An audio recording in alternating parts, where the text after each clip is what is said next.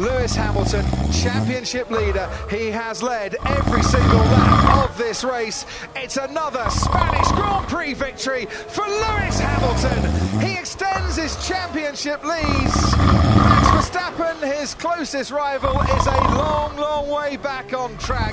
Verstappen giving it everything, but Red Bull just didn't.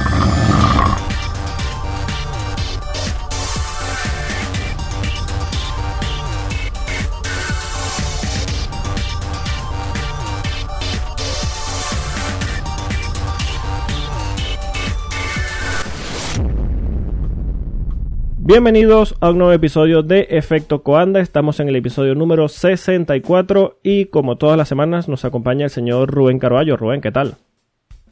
Hola, ¿qué tal, Alex? Muy bien, ahí estamos. Eh, después de un domingo bastante frenético, pero bien, y un placer volver a escucharte de nuevo. Ya una semana de parón y no más, ¿eh? Por favor. Gracias, gracias. El que está de parón hoy es el señor Alex Reyes, que desgraciadamente no nos puede eh, acompañar el día de hoy, ya que la carrera estuvo tan entretenida que lo puso en un sueño del que no pudimos levantarlo. Si la gente conoce la historia detrás del sueño de Odín, ese es Alex Reyes ahora mismo. Victoria de Lewis Hamilton en el Gran Premio de España, en la que posiblemente sea la mejor carrera en muchos años. Muchos adelantamientos, estrategias muy arriesgadas y bueno, la victoria de un piloto que no conocía hasta esta carrera lo que no era subir al podio, dijo absolutamente nadie nunca. Segunda posición para Max Verstappen, que le está tomando el gusto a esto de dividir a los Mercedes, mientras que en tercera posición terminó el INPC, el NPC, perdón, que tuvo otra largada de las suyas. En cuarta posición terminó Lance Stroll, ya vamos a hablar de Lance Stroll. Quinta posición para Checo Pérez, sexta posición para Carlos Sainz, muy buena carrera del español. Séptima posición para Sebastián Vettel, creo que podemos hacer una rayita en el techo por fin. Eh, octava posición para Alexander Albon, novena posición para Pierre Gasly y Lando Norris cerró los puntos en décima posición.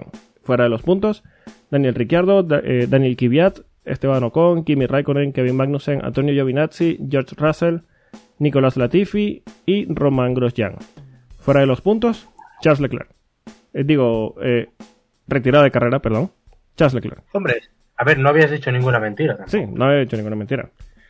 Eh, bueno, empezando desde arriba, yo creo que lo que podamos ya decir de Hamilton está dicho. Otra carrera de las suyas las que dominó de punta a punta sin errores ni riesgos y bueno, terminó consiguiendo la victoria en España. Eh, en cuanto a números y estadísticas, se convirtió en el piloto con más podios en la historia de la Fórmula 1. Consiguió su victoria número o- 88, lo que lo pone a apenas 3 del récord de Michael Schumacher. ¿Quieres acotar algo sobre la carrera de Lewis Hamilton? Que creo que ya está todo dicho, por cierto. Sí, o sea, pues nada que no sepamos, ¿no? Realmente una carrera perfecta por parte de Luis. Eh, interesante al principio porque me ha dado la sensación de que ha intentado parar a Verstappen, Sí, ha intentado frenar, eh, lo que me ha parecido muy inteligente y luego cuando ha querido ha tirado para adelante. Le estaba luchando la vuelta rápida a Botas al final cuando estaba Botas tercero y le, se la ha replicado, o sea, ¿qué podemos decir? Es que, no sé, eh, realmente nos queda esperar en qué carreras se, se lleve el séptimo, cuándo caerá el récord de victorias, sí.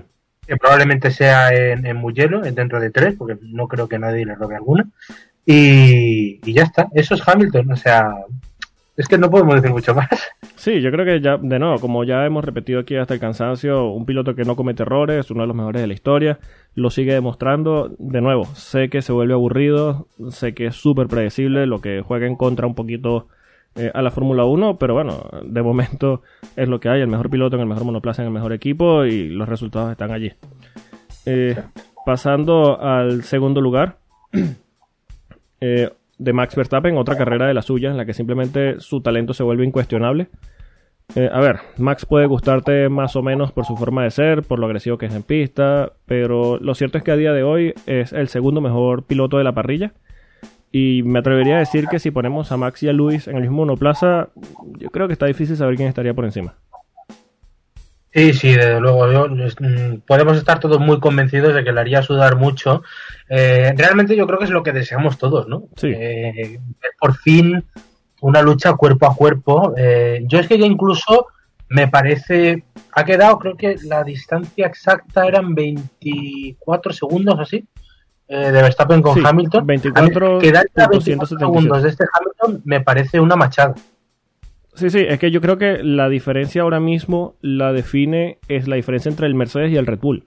Que yo creo que en esta en España se traducen los 24 segundos, eh, que es donde está la, diferencia. De hecho, eh, Valtteri Bottas terminó 22 eh, segundos, por 20 segundos, perdón, por detrás de, Verstappen con una parada extra en, en boxes para buscar la vuelta rápida. Entonces, se sabe que Bottas no lleva el Mercedes al punto en que lo lleva Lewis Hamilton, pero yo creo que la diferencia de pilotaje entre Hamilton y Verstappen a día de hoy es simplemente la del monoplaza.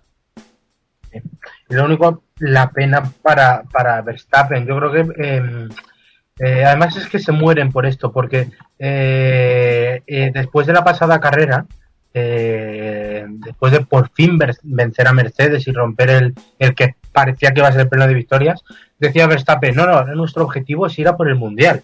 Que es, a ver, Verstappen, no sé, Max, tranquilízate, porque esto es otra cosa más seria, pero realmente es lo que tienen en la cabeza, saben, en Red Bull y lo sabe él, que él está para luchar por un título, y es esa diferencia del, Red Bull la que le está hundiendo realmente, porque eh, ya no solo es, es que Mercedes haya ganado en torno a las cuatro décimas por circuito con respecto al año pasado. El problema es que Red Bull este año no ha mejorado casi nada. Sí, son resultados y tiempos muy similares a lo que hacía el año pasado. se han mantenido, pero falta ese, ese punto final eh, que le dé pues que le dé para luchar por las victorias. Eh, y lo malo es que el año, el año que viene no parece que vaya a cambiar mucho, pero realmente eh, Verstappen puede hacer, eh, o sea, puede estar muy, muy satisfecho con lo que ha hecho porque es lo máximo que puede hacer. Sí, Eso es lo máximo que puede y, tendrá días y más circuitos más favorables, pero esto es. Sí, es una pena un poquito porque se sabe que en el caso de Red Bull pusieron todos los huevos en la canasta de convertir a, Max Verstappen en el piloto más joven, en el campeón más joven de la historia de la Fórmula 1. Y ese título tendría que conseguirlo esta temporada y yo creo que todo el mundo tiene claro que no lo va a conseguir. Así que bueno, por allí yo creo que pierden ese objetivo. Pero lo dicho aquí ya antes, eh, es injusto para el Bon y para cualquiera que tenga Max de compañero, pero es lo que hay y a día de hoy creo que cualquier piloto de la parrilla se vería mal contra un tipo que siempre saque el máximo resultado posible del Red Bull. Exacto, sí, sí, es que... Es que claro, es que estamos hablando de un animal. Sí, sí, totalmente. O sea, estamos hablando de una bestia parda. Eh, es que el dato es que sería compararlo con Botas. Si quieres, podemos empezar con Botas también. Para mí el dato es que tiene nueve victorias y Botas ocho. Sí. Para mí ese es Verstappen. Sí, exactamente. Eh, y yo creo que no hay comparación más directa porque hay que tomar en cuenta que Botas tiene entre sus manos el mismo monoplaza que tiene eh, Lewis Hamilton. A ver, que sí. Se dice en principio que tienen el mismo monoplaza, pero después entra que uno tiene una pieza, otro tiene otra, este está configurado de una forma. Pero lo que se tiene que tener en cuenta es que el equipo y el piloto tratan de hacer que el monoplaza sea lo más rápido posible para las habilidades del piloto. Y lo que está claro es que hay una diferencia tremenda entre Lewis Hamilton y Valtteri Bottas.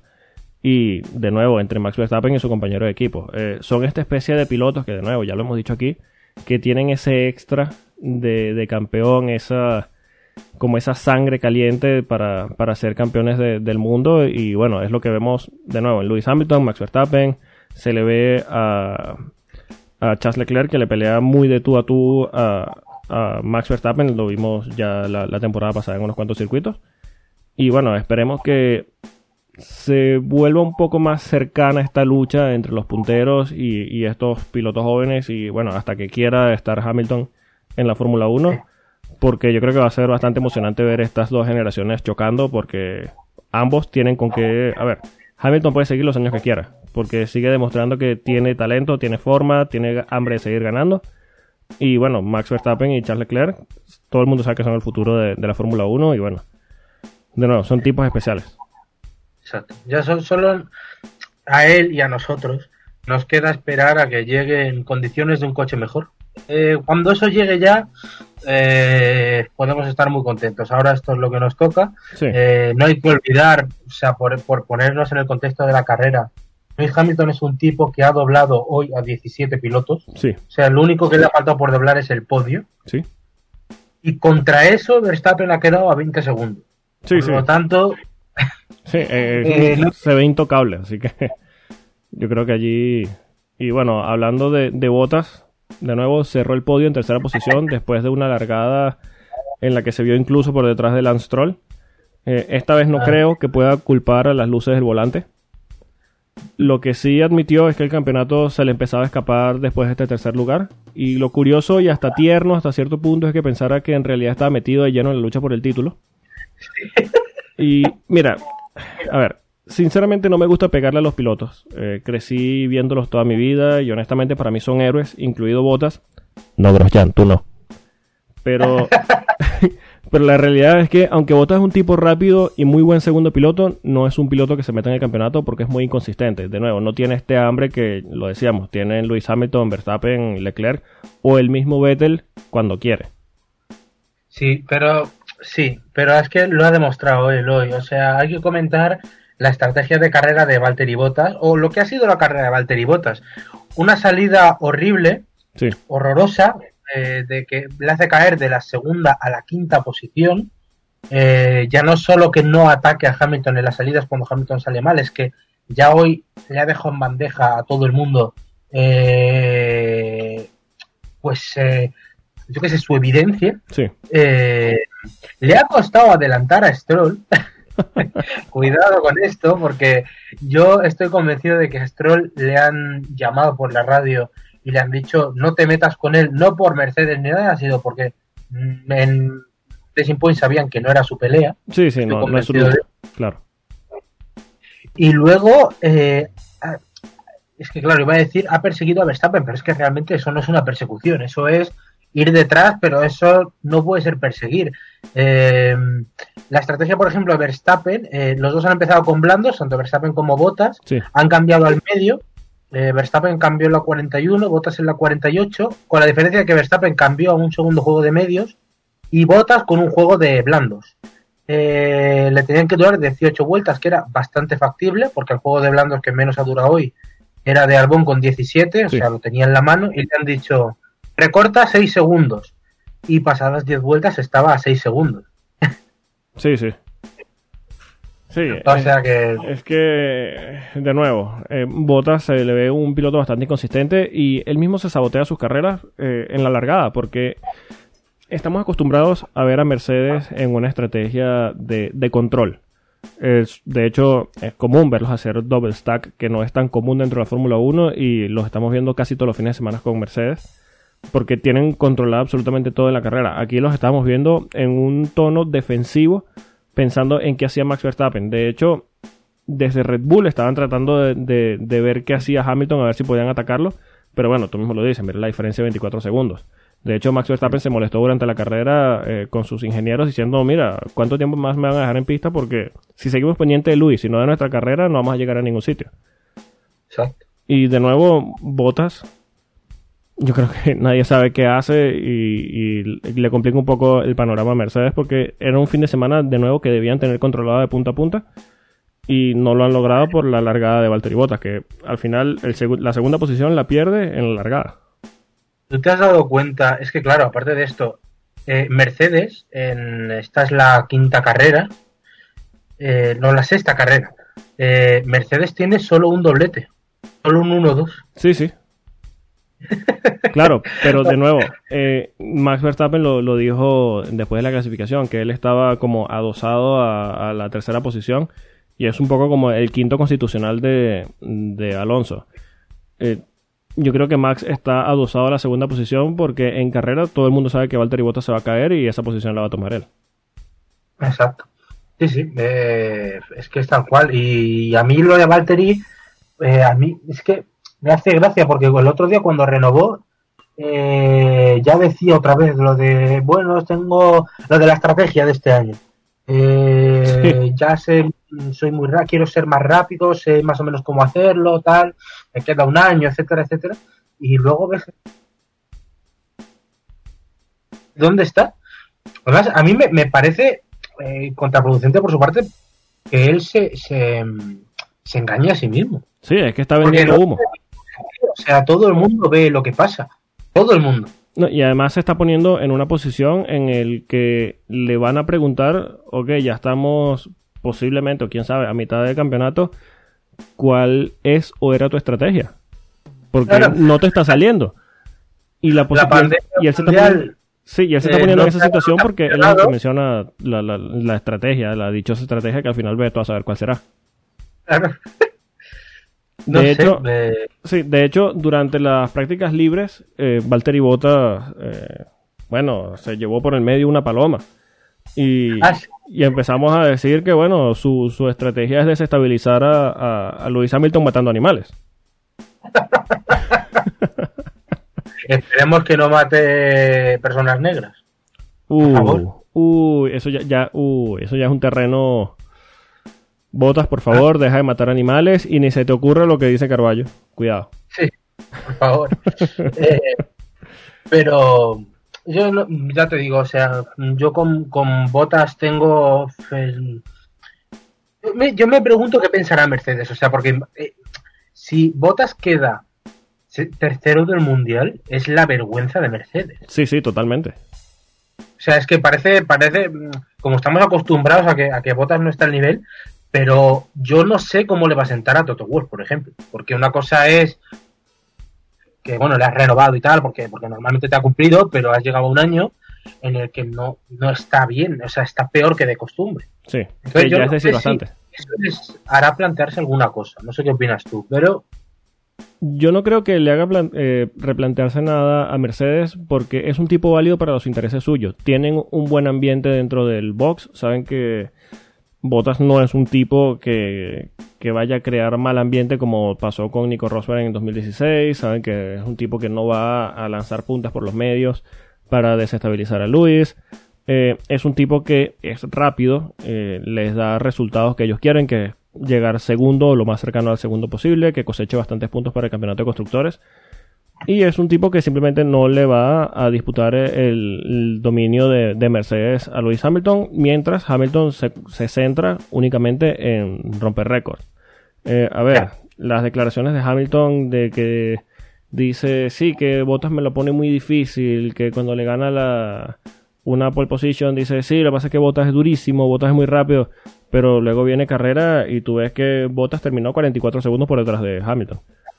Es que también esto hay que decirle, Botas, por favor, deja de fastidiarnos los fantasy porque va, hace las, intenta, o sea, le pelea las poles, algunas se las roba, todos apostamos por Hamilton y cuando le metemos segundo en carrera le da por quedar tercero, o sea, no está bien. Bueno, yo solo quiero decir, y esto me ha hecho escalar un poquito en puntos, en situaciones de carrera Max Verstappen es más que eh, Botas por lo general. Yo puse a Botas en este gran premio de tercero en el Fantasy, así que gracias Botas por dañar el Fantasy a los demás y no a mí. A mí no me ha hecho perder posiciones, o que se lo voy a perdonar, pero eh, ni una más. Sí, sí. eh, lo, lo cierto es que cuando tratas de apostar un poquito por él, es un impresentable. Sobre todo, y ya metiéndonos a través del tema deportivo, es que esto es Barcelona. O sea, no es un circuito que tú digas, o sea, no es Singapur, no es eh, Hungría, no es un circuito en el que realmente vayas una vez al año, es que aquí vienes 11 días al año. Sí. Y aquí te lo conoces mejor que nadie, o sea, todo el mundo. Aquí pasa lo que tiene que pasar. No, y A lo que es la a- Fórmula 1 se ve en Barcelona, por desgracia. Sí, y va más No, allá, va más allá de eso. Eh, tocaste un punto importante. Es Barcelona, es un circuito donde es casi tan importante la posición de largada como en Mónaco porque es imposible adelantar. Exacto. Encima te pierdes tres posiciones en la largada, hijo mío. Hijo mío, por favor. Es que, es que fíjate lo, lo- lo- mal que ha salido hoy, le gana una posición eh, Verstappen, le, le pasa a Stroll, que ahora hablaremos de Stroll, el Sí. salidón que ha hecho, la carrera que se ha marcado. Y luego Pérez, que tampoco ha salido excepcionalmente bien, en tres curvas le tiene ganada la posición, o sea, realmente es que es muy mal. Sí, parece. eh, a ver, aquí hemos hablado mucho de pilotos eh, pasivos, pilotos agresivos. eh, está el caso de Max Verstappen, que es un piloto muy agresivo. Hay pilotos pasivos, que tenemos el caso de Valtteri Bottas. Pero yo creo que en cuanto a pasividad, Bottas yo creo que es tal vez el, el más pasivo de la parrilla. Porque Sí. es que ni se atreve a nada y deja las puertas abiertas. Cuando Lewis Hamilton tiene una largada medio dudosa, porque es muy difícil que tenga una largada mala, no lo ataca. Cuando los demás venlo en el espacio, lo que tú decías de, Silverstone, que Max Verstappen y Charles Leclerc se le tiraron al cuello cuando vieron el, espacio que había dejado Hamilton, y Bottas ni lo intentó. Entonces es una cosa como que no ve los espacios o no se atreve a lanzar esos espacios y en esas tomas de decisiones está perdiendo una cantidad absurda de oportunidades que no sé si eso sea parte de su plan, pero la realidad es que no le está dando resultados y como sigue así, bueno, ya tenemos lo, lo, que tenemos con botas. le falta, ahora que lo estabas diciendo, le falta, yo creo que es miedo a, realmente es miedo a Hamilton. Sí, sí, seguramente. miedo a hacer algo que en el equipo siente mal a, por ejemplo, romper esa hegemonía del 1-2. Es decir, bueno, ha tenido un accidente por, por ir eh, muy fuerte y hoy no vamos a hacer un doblete, porque luego hay que decir también que Mercedes le gana el otro día la carrera a Verstappen y parece que es que, eh, bueno, lo dijo Bottas el otro día, es que el coche más rápido no eh, está detrás nuestro. A ver, Toto, por favor. sí, sí, pasa que a Toto ya lo conocemos. Sí, o sea, ya el humo está bien hasta cierto punto. Sí, sí. Entonces, yo creo que tiene miedo a ese estatus, eh, pero es lo que un día perdió Rosberg. Claro, pero un día. Exacto. Eso es lo que te iba a comentar, que en 2016, de, precisamente aquí en la carrera de España, recordamos que los dos Mercedes quedaron fuera antes de la curva 4. Sí, exacto. Y es precisamente porque Bottas, eh, perdón, Rosberg no quiso ceder el espacio sabiendo que de la curva 3 había salido mal, había salido en el modo equivocado de la unidad de potencia, eh, estaba, había perdido, si mal no recuerdo, entre 20 o 40 caballos de fuerza. Simplemente le cerró el espacio que sabía que iba a ganar Lewis Hamilton y terminaron retirándose los dos. En ese momento, quien agachó la cabeza por vergüenza con el equipo fue Lewis Hamilton, pero a Rosberg yo no le recuerdo de, haber dicho que se arrepentía de nada. Decía que lo, lamentaba por el equipo porque sí, hay mucho trabajo de muchas personas por detrás. Pero ese año tuvo una actitud de campeón y al final terminó ganándole el título. Claro, exactamente. Eh, para mí es, la diferencia que un día Rosberg le perdió ese miedo en acciones como esa. Me recuerdo, la, te acordarás también la de Austria del, final, sí. Eh, también fue culpa de Rosberg. O sea, son detalles que sabemos que Botas nunca tendrá. Sí, sí. Es que nunca lo va a tener, porque además eh, es que, te lo juro, yo creo que es literalmente es el miedo a, Hamilton, porque eh, este Botas ya no es que sea el Botas que hemos visto toda la vida, porque el Botas de Williams sí tenía sangre en las venas. No tenía mucha, pero tenía. Sí, algo tenía. claro, pero este, pero este Botas es, es, un. Es que es la antítesis de. Pues eso, el NPC, es la antítesis de piloto, porque eh, es el conformismo por el conformismo. Sí, sí. Y un piloto no Sí, definitivamente. Y bueno, ya pasando un poquito, eh, quiero que nos detengamos un momento a hablar de Lance Stroll en cuarta posición. A ver, yo lo he defendido mucho en este podcast porque me parece un piloto validísimo para la Fórmula 1. Eh, tiene ese estigma de haber llegado con una grandísima suma de dinero a sus espaldas.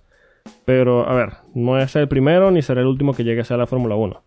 Muchos han llegado con más dinero incluso y no han hecho ni la mitad de puntos de lo que hace este chico cada temporada.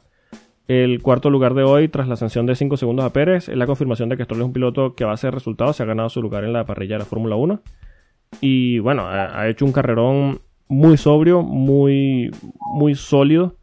Eh, a ver, solo hoy suma 12 puntos, que es casi lo que le quitaron a, Racing Point por esta sanción absurda por los ductos de freno. Y bueno, de nuevo, una largada buenísima en la que le llegó a ganar la posición a Valtteri Bottas. Y yo creo que si este W10 rosa fuese un poquito más rápido, yo creo que no le hubiese cedido tan fácil la, posición a, Botas. Yo de mm, sobre Stroll estoy de acuerdo con esto último que comentas eh, y también eh, yo un punto a comentar que es eh, lo que necesitaba este resultado y una salida así. Sí. Y en definitiva terminar cuarto, que por cierto, eso es un cuarto puesto en carrera, que bueno, hayan doblado y tal, pero está quinto del mundial. Sí, sí. Está quinto eh, a cinco puntos de Leclerc, a pesar de que Leclerc no puntuó, igualado con Albon, o sea, está muy bien. Y sobre todo eso, que necesitaba un resultado así, porque lo, comentamos con Reyes eh, la semana pasada, eh, lo de Hulkenberg le dejó un poco en evidencia, o sea, un piloto que está sin correr desde noviembre sí y que te llega aquí y en la primera no corre pero está cerca y en la segunda ya está delante de ti con esa parada tan extraña. Eh, una parada que ya, por cierto, algún compañero de Stroll se le hicieron en Prema en su día. Eh, las llamaditas, eh, no me la terminé de creer, la, la excusa que pusieron sobre Hulkenberg. Eh, esto le hacía mucha falta, o sea, esa cuarta posición, esa reafirmación. Es verdad, y hay que recordarlo, Checo Pérez no estaba del todo bien físicamente, o sea, no, no estaba contagiado por coronavirus ya, pero arrastraba un poco. Eh, eh, Sí, la pues falta eso, de un poquito de condición, la falta de desgaste. ritmo. y, y yo creo que Pérez normalmente estará adelante, pero Stroll ha aprovechado la oportunidad que, que tenía que aprovechar y, y bastante bien, la verdad. O sea, a ver las próximas carreras es lo que me preocupa. Eh, y yo también soy de la teoría de que es un piloto válido para Fórmula 1, aunque sea piloto de pago. Hemos tenido muchas cosas mucho peores, Sí, muchísimo peores. sí, sí. Eh, me había hecho, me, me- me había dejado muy frío con lo de Hulkenberg, pero me gusta ver que, que realmente está ahí y quiere, y quiere pelear. Sí, es un piloto que por lo menos se le ve hambre y en situación de carrera eh, sabe manejarla bastante bien. Tal vez le cueste un poquito más en clasificación, allí tal vez es donde Pérez eh, le pique un poquito adelante, pero en cuanto a situación de carrera se le ve que ha madurado bastante.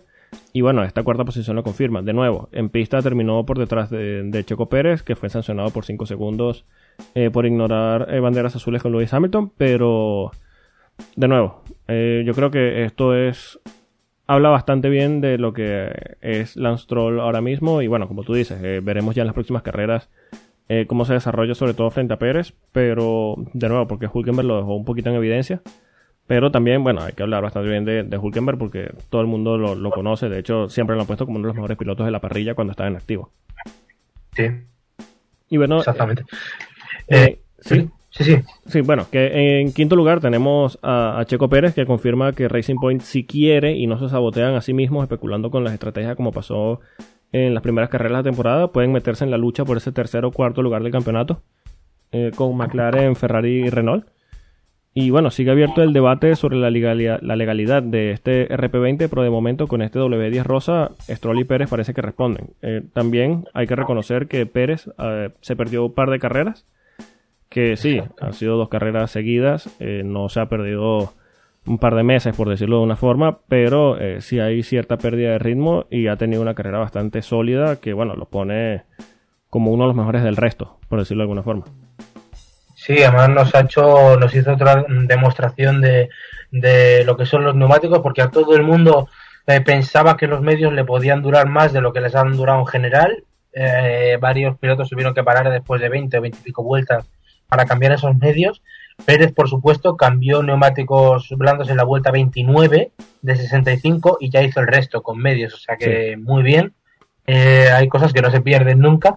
Sí, Y la verdad es que un buen regreso por parte de Pérez, eh, cum- cumpliendo realmente y dándole esa tercera posición de momento a, a Racing Point en la general. Pero yo te tengo que decir que para mí es un bajón verle ahí. O sea, yo después de ver a Hulkenberg, prefiero a Hulkenberg. Sí, Pasa que Hulkenberg vuelve y enseguida en quali se mete de tercero, entonces como será este el momento, por fin viene el podio y, y no, se recuperó Checo Pérez, vamos, a casita. sí.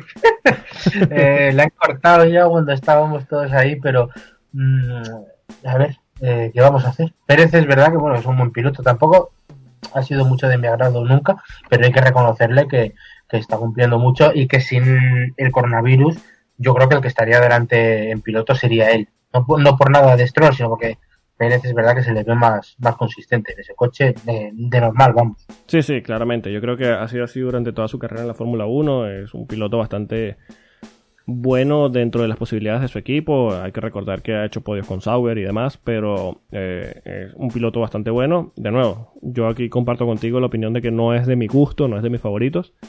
Pero sí hay que decir, bueno, sobre todo en este tema de- del cuidado de las gomas y, y demás, yo creo que si no es el mejor, está entre los mejores de, de la parrilla. Y bueno, lo- los resultados están a la vista. Exactamente. Y terminando, por cierto, con Racing Point, Sí. eh, un saludo a los ah, eh, abogados de Renault que han vuelto a poner otra reclamación de Rosa y le ha caído, por supuesto, otra reprimenda a Racing Point que no tendrá ningún efecto. Sí, me parece curiosísimo el documento que ha sacado la FIA que dice eh, que los abogados de, Renault han puesto la protesta y le han puesto el, dichoso noted. Como que sí, sí, ya te vimos, eh, aquí está tu reprimenda y ya todos contentos. Sí, ya nos conocemos esta historia hasta el domingo que viene. De hecho, el mismo documento dice, porque a ver, cuando un equipo eh, envía una protesta hacia los comisarios, tiene que pagar 2.000 dólares, o 2.000 euros, perdón, por cada protesta que envíe a, los comisarios. Y el mismo documento de la FIA dice que ese dinero se lo han regresado a Renault porque es como que sí, sí, ya sabíamos. Ya sabíamos que venía por allí. Eh, no sabía. Sí, sí, es como que ya, ya, ya, tranquilo, toma tu dinero, ya, ya, aquí está tu reprimenda, ya, no pasó nada. Siri, no te preocupes, que ya, ya te hemos visto. Ya, ya te vimos, es muy bonito. Y bueno, la suerte finalmente le sonríe a Carlos Sainz, aunque no se vio mucho en la retransmisión, como ya nos tienen acostumbrados. Eh, el piloto español hizo una grandísima carrera donde el factor suerte por fin le sonrió. Hay que recordar todo lo que ha vivido eh, durante esta temporada, le ha salido básicamente todo mal. Y bueno, consiguió una sexta posición merecidísima que le da unos buenos puntos para el campeonato de pilotos que los necesitaba, porque la diferencia con. con. Eh, con. con Lando Norris, perdón, eh, no era la real de lo que se veía en pista. No, ya era hora de que remontara un poco, en casa bien. Eh, varias cosas. McLaren por fin no le ha destrozado en parada. sí, por fin. Por fin ha tenido paradas decentes. Me alegraría pensar que esa Brown, yo le admiro mucho, pero que ya por fin les ha puesto a trabajar un poco en los en los pit stop, porque madre mía. Sí. Eh, y en carrera, eh, pues se ha estado muy bien, eh, sobre todo cuando ha tenido tráfico, porque Ocon hay un momento de la carrera que les ha parado, porque Ocon iba a una estrategia de una parada y con medios o cuatro vueltas y les ha bloqueado a todos. y no ha tenido ningún problema en batirse el cobre con, con Albon sobre todo, le ha adelantado en pista, eh, en parada primero, en pista luego, eh, y es verdad que eh, McLaren luego también ha estado muy lista copiándole la estrategia de Albon, porque em, luego hablaremos de la estrategia de Albon, que para mí es de las peores de hoy, sí, pero es verdad que McLaren ha estado rápida en cuanto han hecho la segunda parada, Carlos ha reaccionado, le ha ayudado que Albon también, o sea, que Gasly también parara, ha ganado posiciones, no, no se ha acercado en ningún momento a la posición de Carlos Sainz y por poco no llega a Pérez, por los 5 segundos, le ha faltado Diego. Sí, sí, ha estado bastante cerca. Eh, bueno, yo creo que para nadie es un misterio lo buen piloto que es Carlos cuando tiene un poco de suerte. Solo hay que mirar la segunda mitad de la temporada pasada, eh, donde fue con diferencia el mejor del resto. Y bueno, ojalá esta sea la tónica para el resto de su temporada, porque sabemos que lo necesita y Ferrari también, pero bueno, ya, ya vamos a hablar de Ferrari más adelante. Eh, hablabas de, Albón, eh, quiero que comentemos también un poquito la, carrera y su estrategia. Fue el único que se atrevió a probar con los duros por alguna razón y por supuesto no le salió bien la jugada.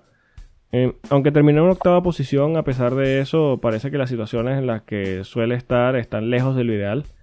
Y bueno, eso sigue costándole posiciones, puntos y seguramente el asiento al final del año porque yo creo que ya la, decisión está más que tomada viendo la diferencia con su compañero. Eh, Red Bull quiere ser el, ahora mismo el segundo equipo, puede serlo, eh, tomando en cuenta los resultados que está consiguiendo Max Verstappen, pero podrían estar más arriba con un compañero que se acerque más a Max. Eh, yo entiendo el punto de vista de Red Bull. es un poco irreal tal vez pensar que todos los pilotos te vayan a, a rendir lo mismo que Max Verstappen, pero no los culpo por querer buscar ese estándar porque les funcionó con Sebastian Vettel y le funcionó con eh, Max Verstappen. Va a ser difícil que consigan un piloto de esas características que responda también, pero no, uno no los puede culpar por intentarlo. Eh, ahora, yo creo que en cuanto a Albon, yo creo que su suerte ya, ya está echada. Sí, con toda la pena, pero sí, o sea, uno ve la clasificación y ve 95-40 para Verstappen y dice, oye, es que realmente la diferencia es esa. Ya no quieres, es lo que tú has dicho, no es que quieras un Verstappen, es que eh, Red Bull necesita un Botas. Sí, Tiene algo lejano de eso incluso. O sea que es una pena porque Albon siempre que puede venía de hacer una buena carrera en Silverstone eh, siempre que puede, o incluso aunque las cosas se le hayan dado mal, demuestra talento porque, por ejemplo, adelantando es buenísimo. Hace unas maniobras terribles. Pasa también muy que, buenas. Sí, pasa también que eh, en las situaciones en las que Albón adelanta, yo entiendo un poquito el por qué se ha tocado eh, Hamilton y Albón en dos oportunidades y es que siempre intenta la maniobra más arriesgada de, adelantamiento. Él puede hacer la maniobra un par de curvas después y hacerla más seguro en una recta o tal vez en una zona de RS, pero no, él siempre busca una curva rápida y adelantar por fuera. Y es normal que te pongas en situación con pilotos que tal vez no tengan tanta experiencia, que sí, se ha tocado con, con Lewis Hamilton, pero le haces una maniobra de esas a Román Grosjean y terminan los dos en el muro y en el hospital. Sí. ¿Cómo lo sabes? sí, sí, eso es verdad, pero hombre, desde el punto de vista del espectáculo agradecemos. Sí, sí, tremendo, tremendo. Es verdad que podría hacerlo de otra forma. Em, aunque hoy debería hablar de la estrategia. La estrategia, evidentemente, es malísima. Es el, como tú has dicho, el único que ha puesto eh, neumáticos duros. Por supuesto, la jugada le ha salido muy mal. Sí, sí. Eh, no podía adelantar, o sea, ha perdido la posición con Sainz completamente. Esperaba que, pudiera hacer solo una parada, pero realmente eh, era muy complicado. luego le ha costado el deshacerse de, de Ocon una barbaridad, porque mientras Sainz se ha marchado, eh, Albon se ha quedado detrás y le ha costado vueltas. Luego ha puesto el, medio, y cuando ha puesto el medio dices, bueno, no, no está mal, puede remontar, realmente estaba en posición de ello. Eh, se ha quedado, eh, bueno, la, misión era eh, intentar adelantar a Vettel, que ha estado desde la vuelta 29 con Blandos, luego hablaremos de Vettel, pero no solo no ha llegado a Vettel teniendo medios contrablandos con 10 vueltas de diferencia a favor de él, que es una burrada, sino que Gasly, viniendo detrás con, con unos neumáticos de dos o tres vueltas más nuevas, casi le adelanta y le ha recortado bastante tiempo. O sea, Gasly ha estado a punto de volver a dejarle en ridículo. Ese es el problema. Sí, sí, totalmente. Y precisamente hablando de que está en juego su posición en Red Bull, y ahora mismo que lo menciona, es importante mencionar a, Gasly. Eh, el francés sigue cerrando fines de semana redondos, donde supera con relativa facilidad a Daniel Kvyat, incluso metiendo al Alfa Tauri constantemente en Q3 los sábados. Yo creo que en la comparación frente a frente entre Alex Albon y Pierre Gasly, yo creo que tomando en cuenta la maquinaria que tiene cada uno, Pierre Gasly está haciendo una temporada mucho mejor que la de Albon. Ahora que Gasly es un tipo con más confianza y experiencia, ¿lo ves subiendo de nuevo a Red Bull el próximo año? No, yo me reafirmo en lo que dije la semana pasada. o sea, no, no me sorprendería que tirara de él, eh, que intentaran tirar de él en Red Bull. Sinceramente, no me sorprendería. Sí. Eh, pero creo que él tiene que ser listo y aunque, aunque pueda parecer una locura lo que estoy diciendo, yo creo que él eh, tiene que romper el techo. El techo de Red Bull, romperlo porque creo que lo último que necesita después de recuperar la confianza y sobre todo recuperar la sonrisa, porque a mí lo que no me gustaba era ver a Gasly que es, eh, es más o menos como Ricciardo. Sí, es un tipo alegre, un tipo sonriente. Exacto, es un tipo súper feliz, eh, que le encanta lo que hace, disfruta muchísimo y el año, el año pasado fue un calvario. Me gustaría no volverle a haber metido en esa presión, eh, porque sabemos que si Red Bull le vuelve a meter, va a querer lo mismo. O sea, Red Bull no, va que, no le va a dar más cancha. Igual le da una temporada, pero al cuarto gran premio ya, ya estarían los cantos de sirena. O sea, no es que te vamos a echar en Spa, te vamos a echar en, en Abu Dhabi, pero te vamos a echar. Sí. Entonces, a mí me gustaría que él no hiciera eso y que se proyectara a otro equipo porque creo que tiene posibilidades. Y yo me quiero reafirmar también en lo que dijimos la semana pasada. Yo creo que Red Bull mm, tampoco necesita un Gasly. Eh, yo creo que Red Bull necesita, pues, eh, no es por ser pesado, pero necesitaría un Hulkenberg alguien Que, tenga la experiencia necesaria y, sepa eh, estar más bajo presión de lo que estuvo Gasly. Por talento y por lo que está haciendo, por supuesto, merece ser Red Bull. Pero las circunstancias son un poco son un poco especiales en este caso. Sí, yo, no sé cómo lo ves, pero yo tenía por ahí. Sí, yo entiendo lo atractivo que puede ser en su caso el asiento de Red Bull. Es un monoplaza que te puede ganar carreras si tienes un buen fin de semana.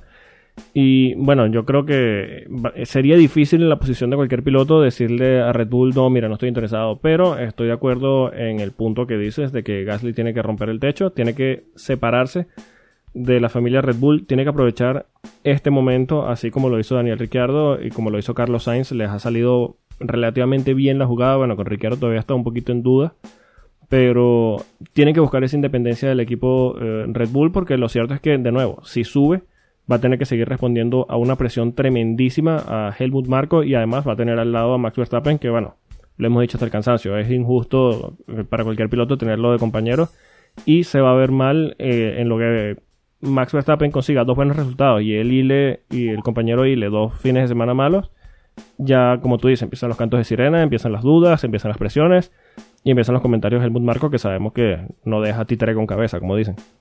Por supuesto. Y el problema que yo le veo es que eh, Red Bull sea capaz, porque les veo muy capaces, sobre todo a Helmut Marco, de amenazarle, de decirle o subes a Red Bull o te echamos de Toro Rosso. Sí. O sea, del Fatauri.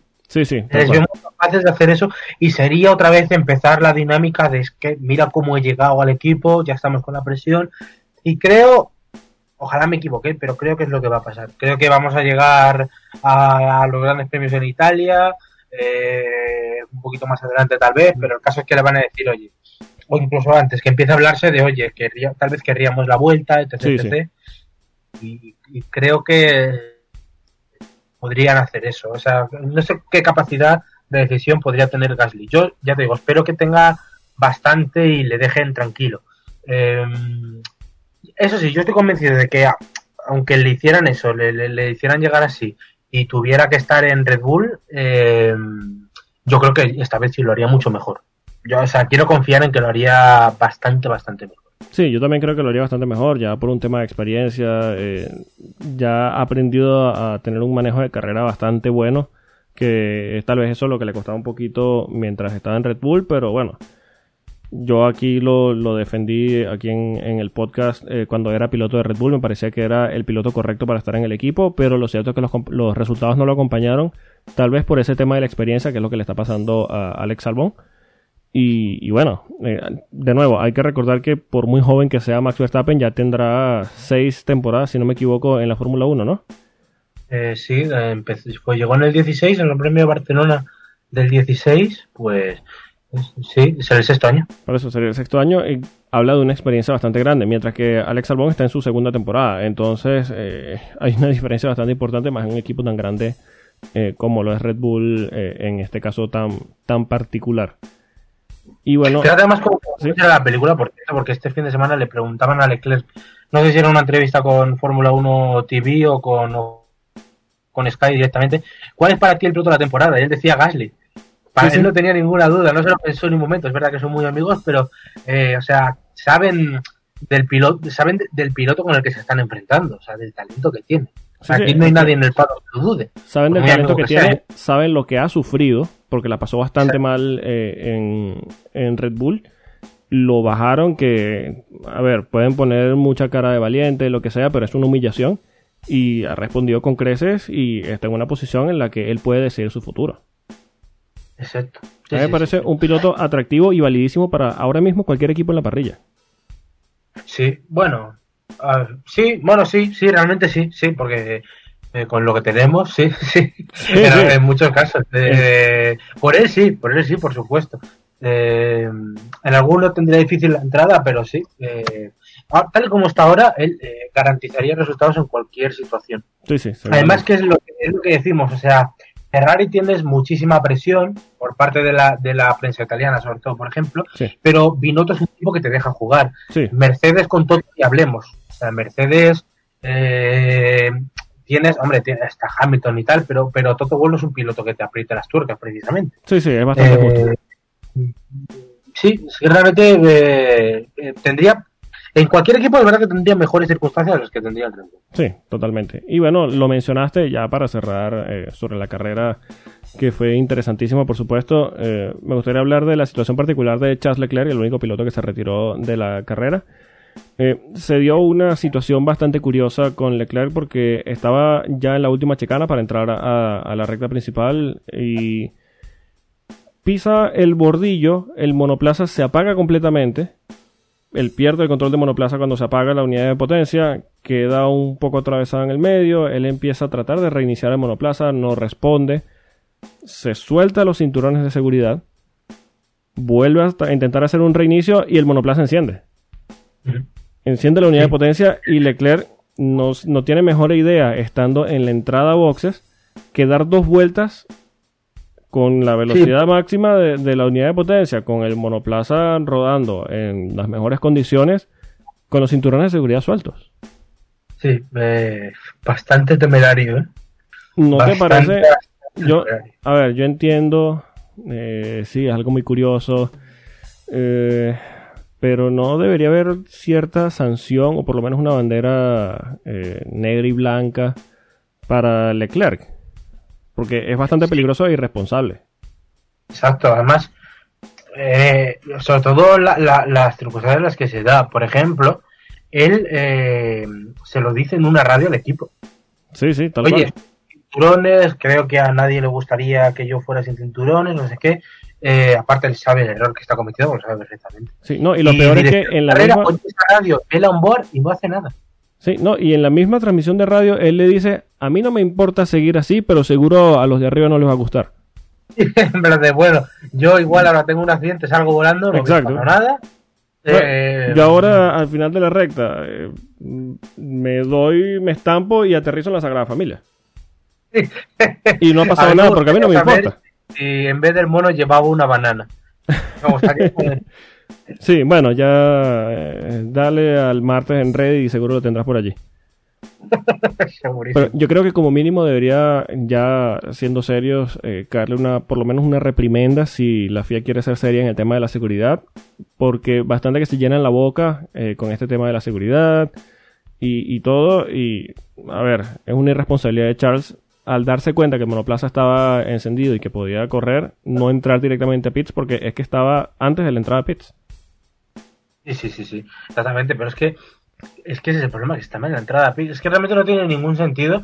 Y spoiler, eh, estamos grabando este programa a las 12 y cuarto de la noche del domingo al lunes, ahora mismo son.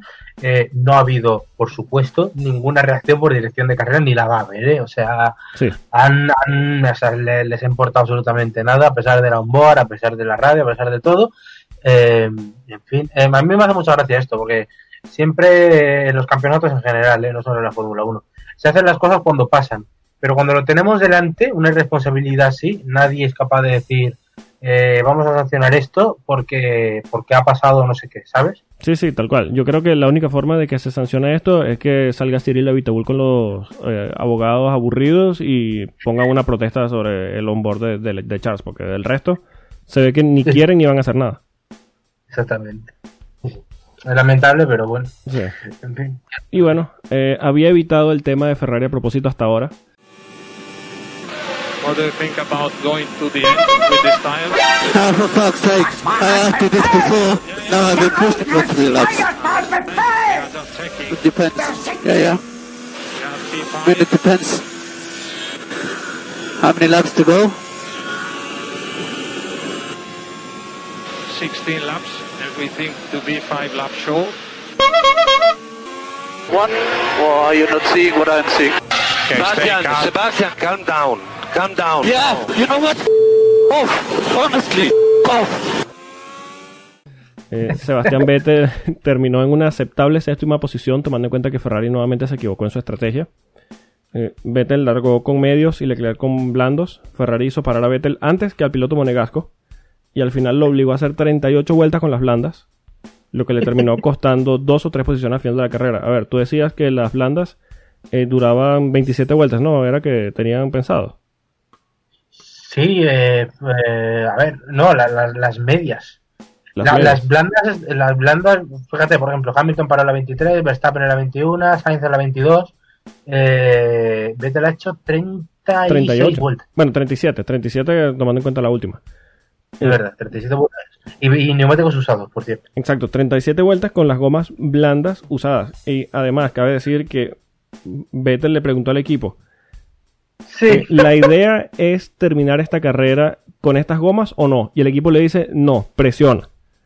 Tres vueltas después, el equipo le dice, eh, ¿qué te parece terminar la carrera con estas gomas? Vettel les dice, coño, hace tres vueltas te pregunté y me dijiste que presionara. Tengo tres vueltas desgastando las gomas para que me digas ahora que vamos a terminar con estas. ¿Por qué Claro, le pide que las destroce? Sí, pero es que además la forma en la que le ha preguntado, o sea, la pregunta exacta era, ¿crees que podríamos llegar? Que es como, o sea, yo soy Vettel y, y aparte de lo que le ha dicho es, ¿de verdad no lo sabes tú? ¿Me lo estás preguntando a mí? Sí, sí, eh, es tremendo. Es como que, mira, tu trabajo es conocer y controlar, visto desde afuera, la situación de carrera.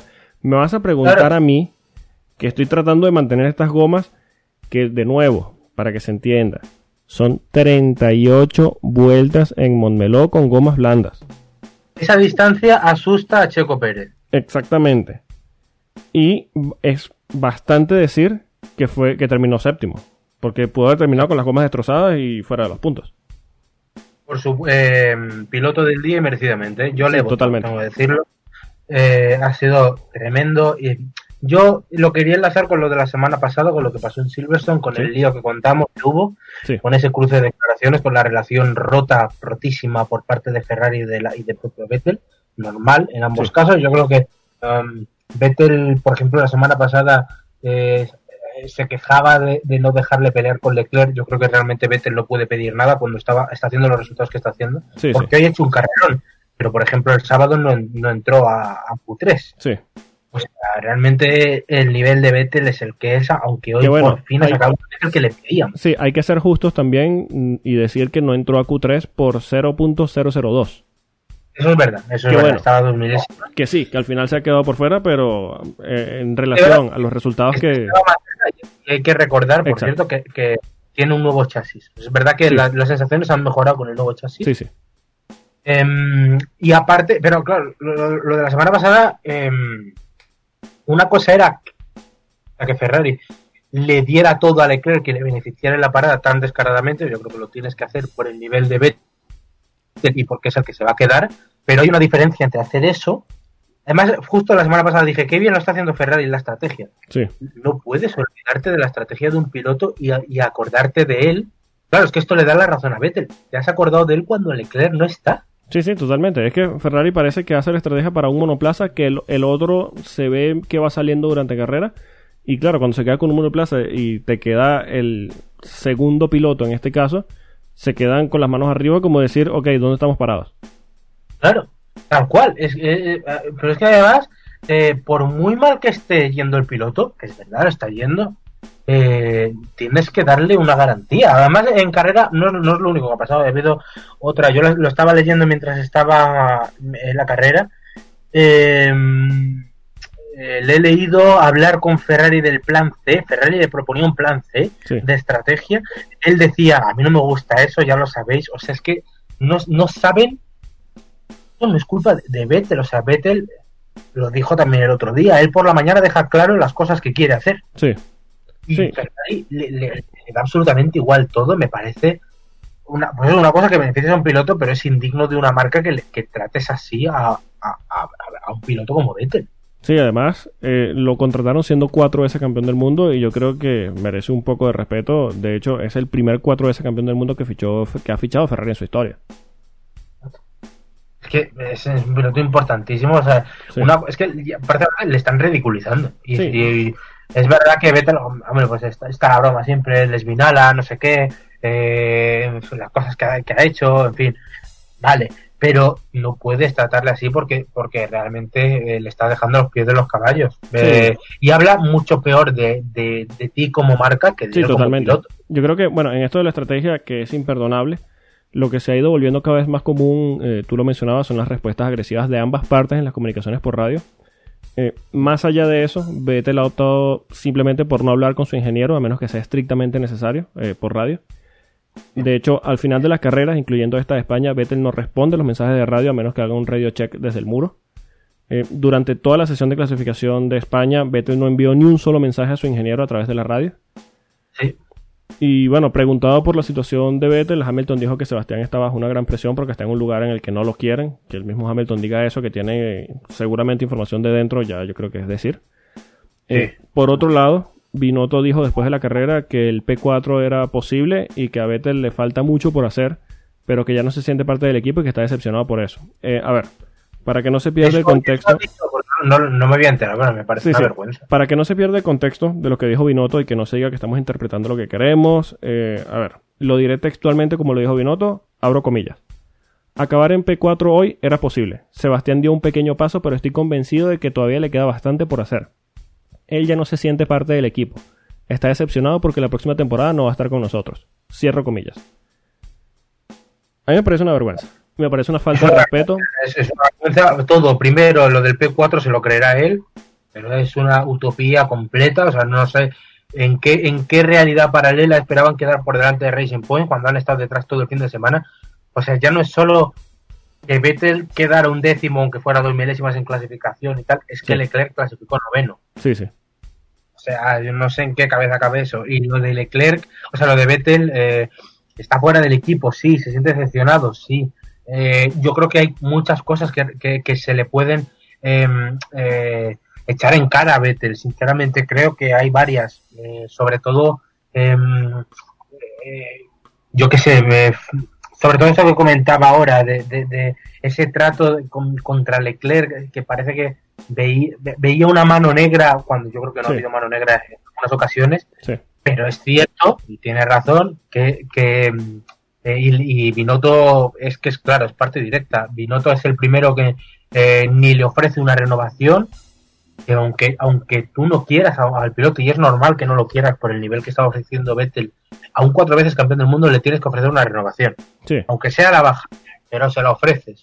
Sí, es Le un tema de si hoy te ganas 30 millones, mira, te ofrezco 12 para que me digas que no, pero te lo ofrezco. Claro, te los ofrezco. Sé que sé el talento que tienes. Te ofrezco menos porque aquí no lo has demostrado como nosotros queríamos. Pero sé que eres importante.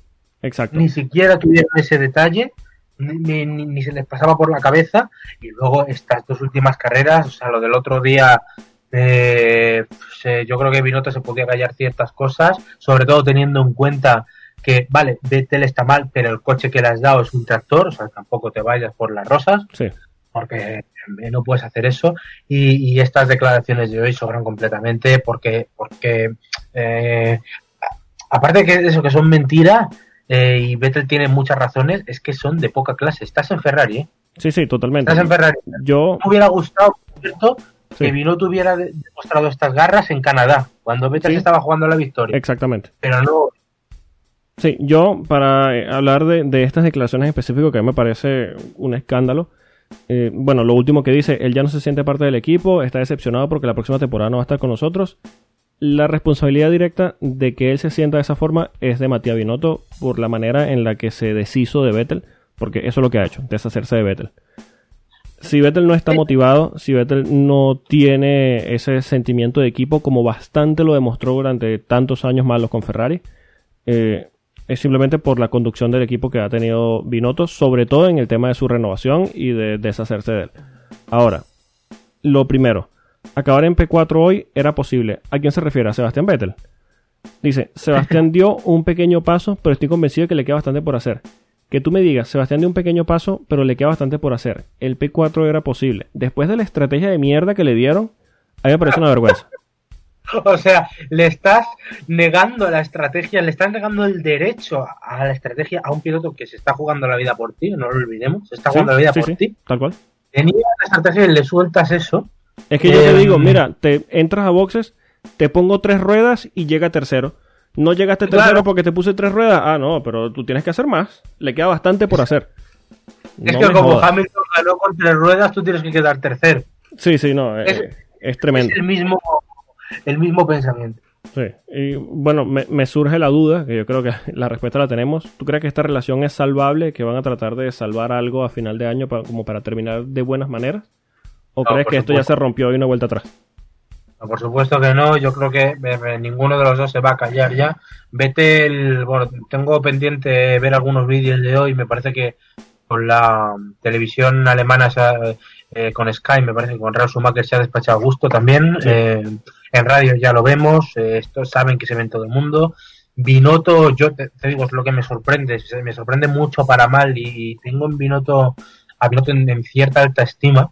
Eh, le puedo echar cosas en cara, pero hombre, como eh, me parece una buena persona y tal, y, Sí. y un trabajador eh, excepcional en lo suyo, no en dirigir el equipo, pero a mí, sinceramente, me gustaría, me hubiera gustado que, que él eh, defendiera a Vettel eh, como tenía que hacerlo el año pasado en algunas carreras y, sacar esa, esa garra que, que, está sacando ahora en la pelea con Leclerc, por ejemplo, eh, que por cierto es lo único que le puedes reprochar en cuanto a no hacer espíritu de equipo. Vettel hizo cosas muy mal el año pasado en cuanto a lo que es el equipo.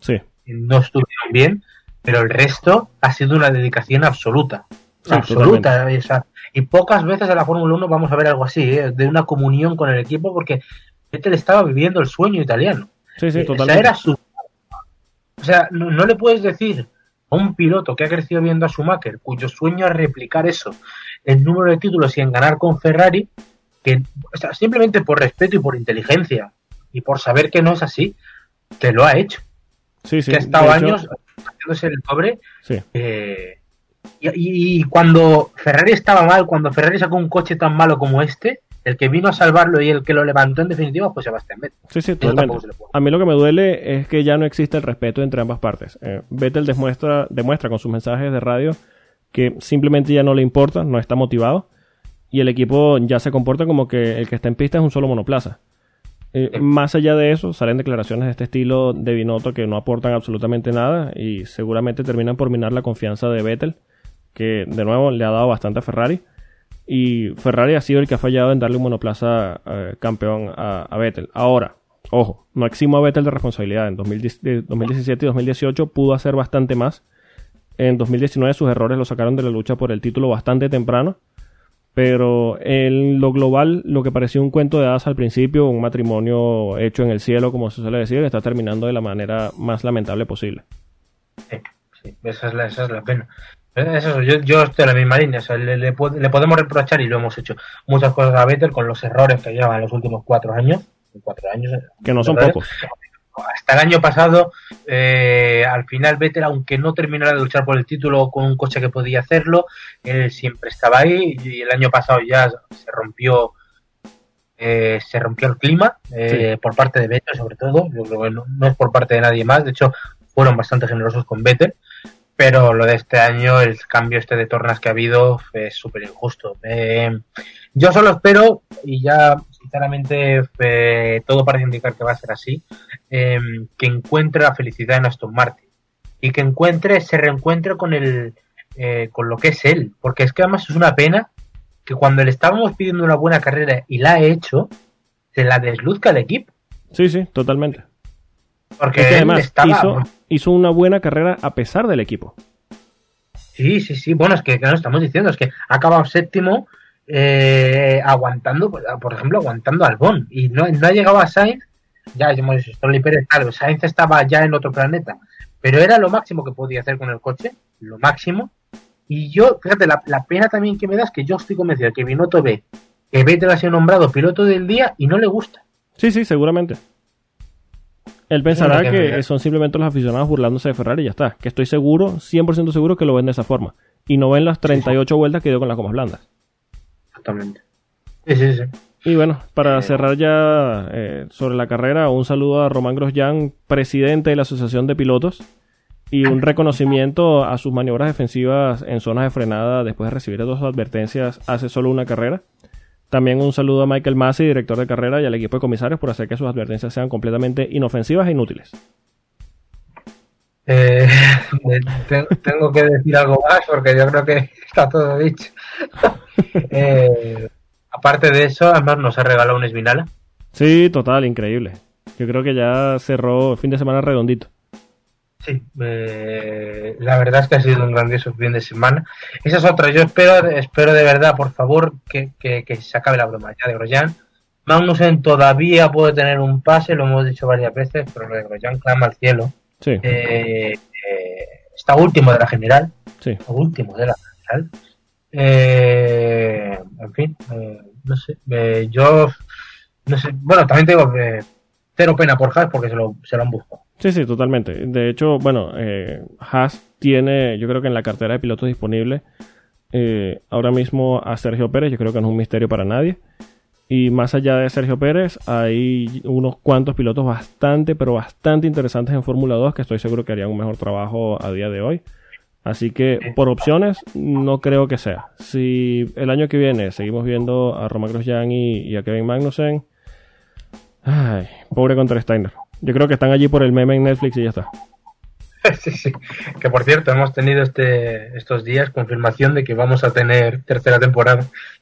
Sí, sí, por supuesto. Y de hecho, eh, hace un par de semanas recuerdo a, a Román Grosjean que se ha ido, creo que fue a, a surfear o algo así, y decía que no tenía privacidad porque tenía encima el equipo de Netflix. Así que, bueno, yo creo que ya por ahí teníamos confirmación. En fin, veremos qué pasa, pero mm, sí, yo creo que es verdad eso, siguen por los memes. Y yo, vamos a ver cómo afecta esta temporada a Haas y todo el tema, porque yo creo que seguirán un año más. Eh, me imagino que aguantarán el cambio de reglamento, pero no les vemos eh, esa mejoría, ¿sabes? O sea, o sea es, o no, no mejoría, eh, ese, mm, eh, ese horizonte bueno, Sí, ¿sabes? sí, sí. que tú digas, bueno, igual eh, f- pueden levantar la cabeza, que va, o sea, son, claro, es que te iba a decir el peor coche de la parrilla. Yo creo que el peor coche es Alfa Romeo, Sí, el siguiente es Haas y el siguiente es Williams. Lo que pasa es que Williams en carrera no cumple nada, pero mm, eh, a mí me tra- a mí pese a no tener puntos Williams todavía es la que me produce más confianza de las tres. Sí, se le ha visto cierta mejoría que eh, yo creo que en el caso de Haas se le ha visto más bien empeorando y, y no, como tú dices, no se le ve algo en el horizonte que tú dices, bueno, viene un circuito que les pueda ser favorable. Simplemente no se les ve alguna buena noticia pronto en el horizonte y ojalá les llegue pronto porque hace unas cuantas temporadas recordamos lo competitivos que eran a pesar de Roman Grosjean y Kevin Magnussen y yo creo que a nadie le molesta ver más competitividad en esa parte media que está bastante interesante. Y sobre todo, bueno, también arriba, aunque no llegaron a meterse arriba, pero a nadie le va a molestar ver más luchas en la zona media tampoco. Exactamente. Y bueno, hablando de, de circuitos precisamente, hubo rumores durante la semana de que Istambul, en Turquía y Jerez podrían entrar al calendario de este año para seguir aumentando el número de carreras de esta temporada.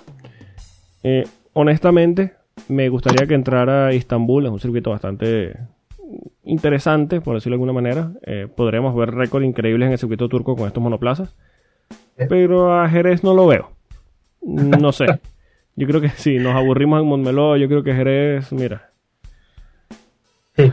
No lo ves y no te pierdes nada. es que llevamos sin ir a Jerez desde el 97 y si pueden ser 97 años más, mejor.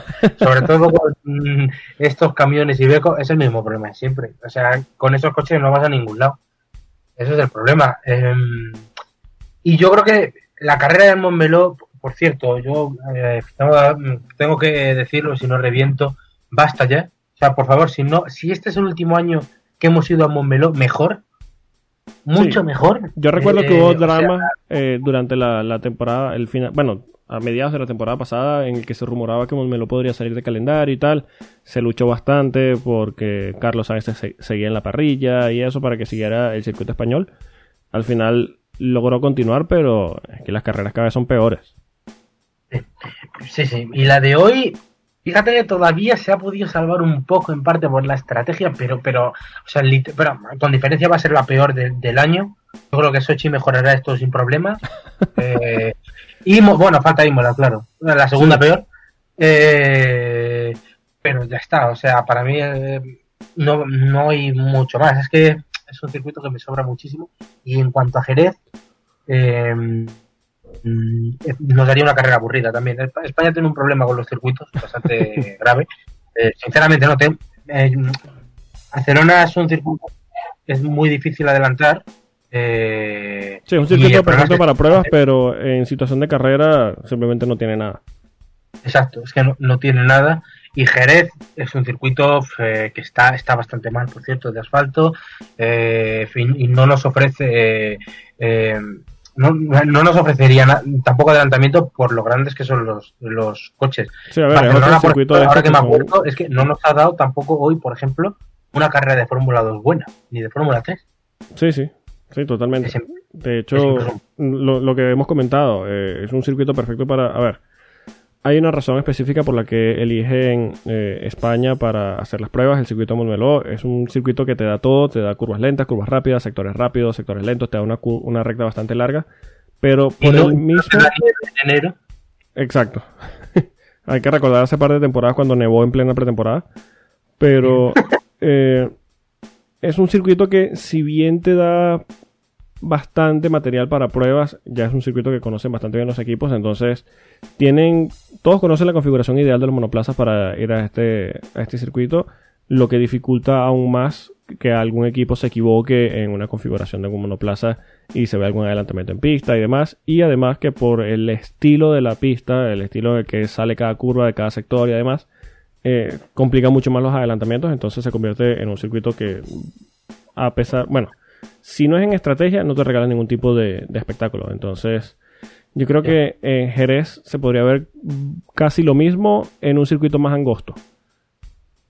Sí, sí, sí, completamente. Entonces, eh, es difícil. Istambul también es un circuito un poco angosto, pero por lo menos eh, el dibujo es un poquito más distinto. Tiene esa doble curva a la izquierda que es bastante interesante. Eh, seguro después pondrán una zona de RS.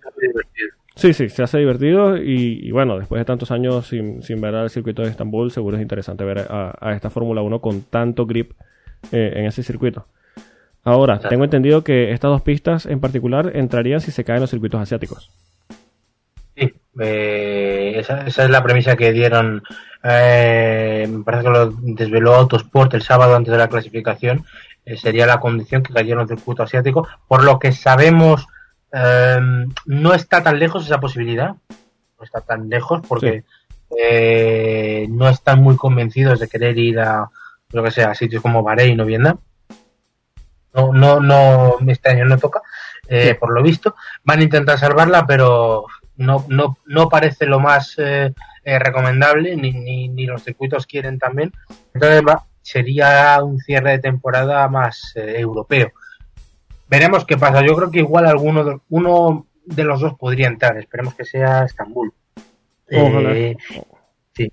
Ojalá yo creo que alguno de los asiáticos se mantendrá. O sea, yo creo que a, entre Bahrein y Abu Dhabi probablemente Abu Dhabi apretará por dinero y se meterá. Quiero sí, sí, seguramente. Ellos son capaces de meter a todos los pilotos eh, un par de fines de semana antes en una burbuja y, y soltarlos en la pista el día de las prácticas. Así que, de nuevo, por dinero no creo que haya problemas.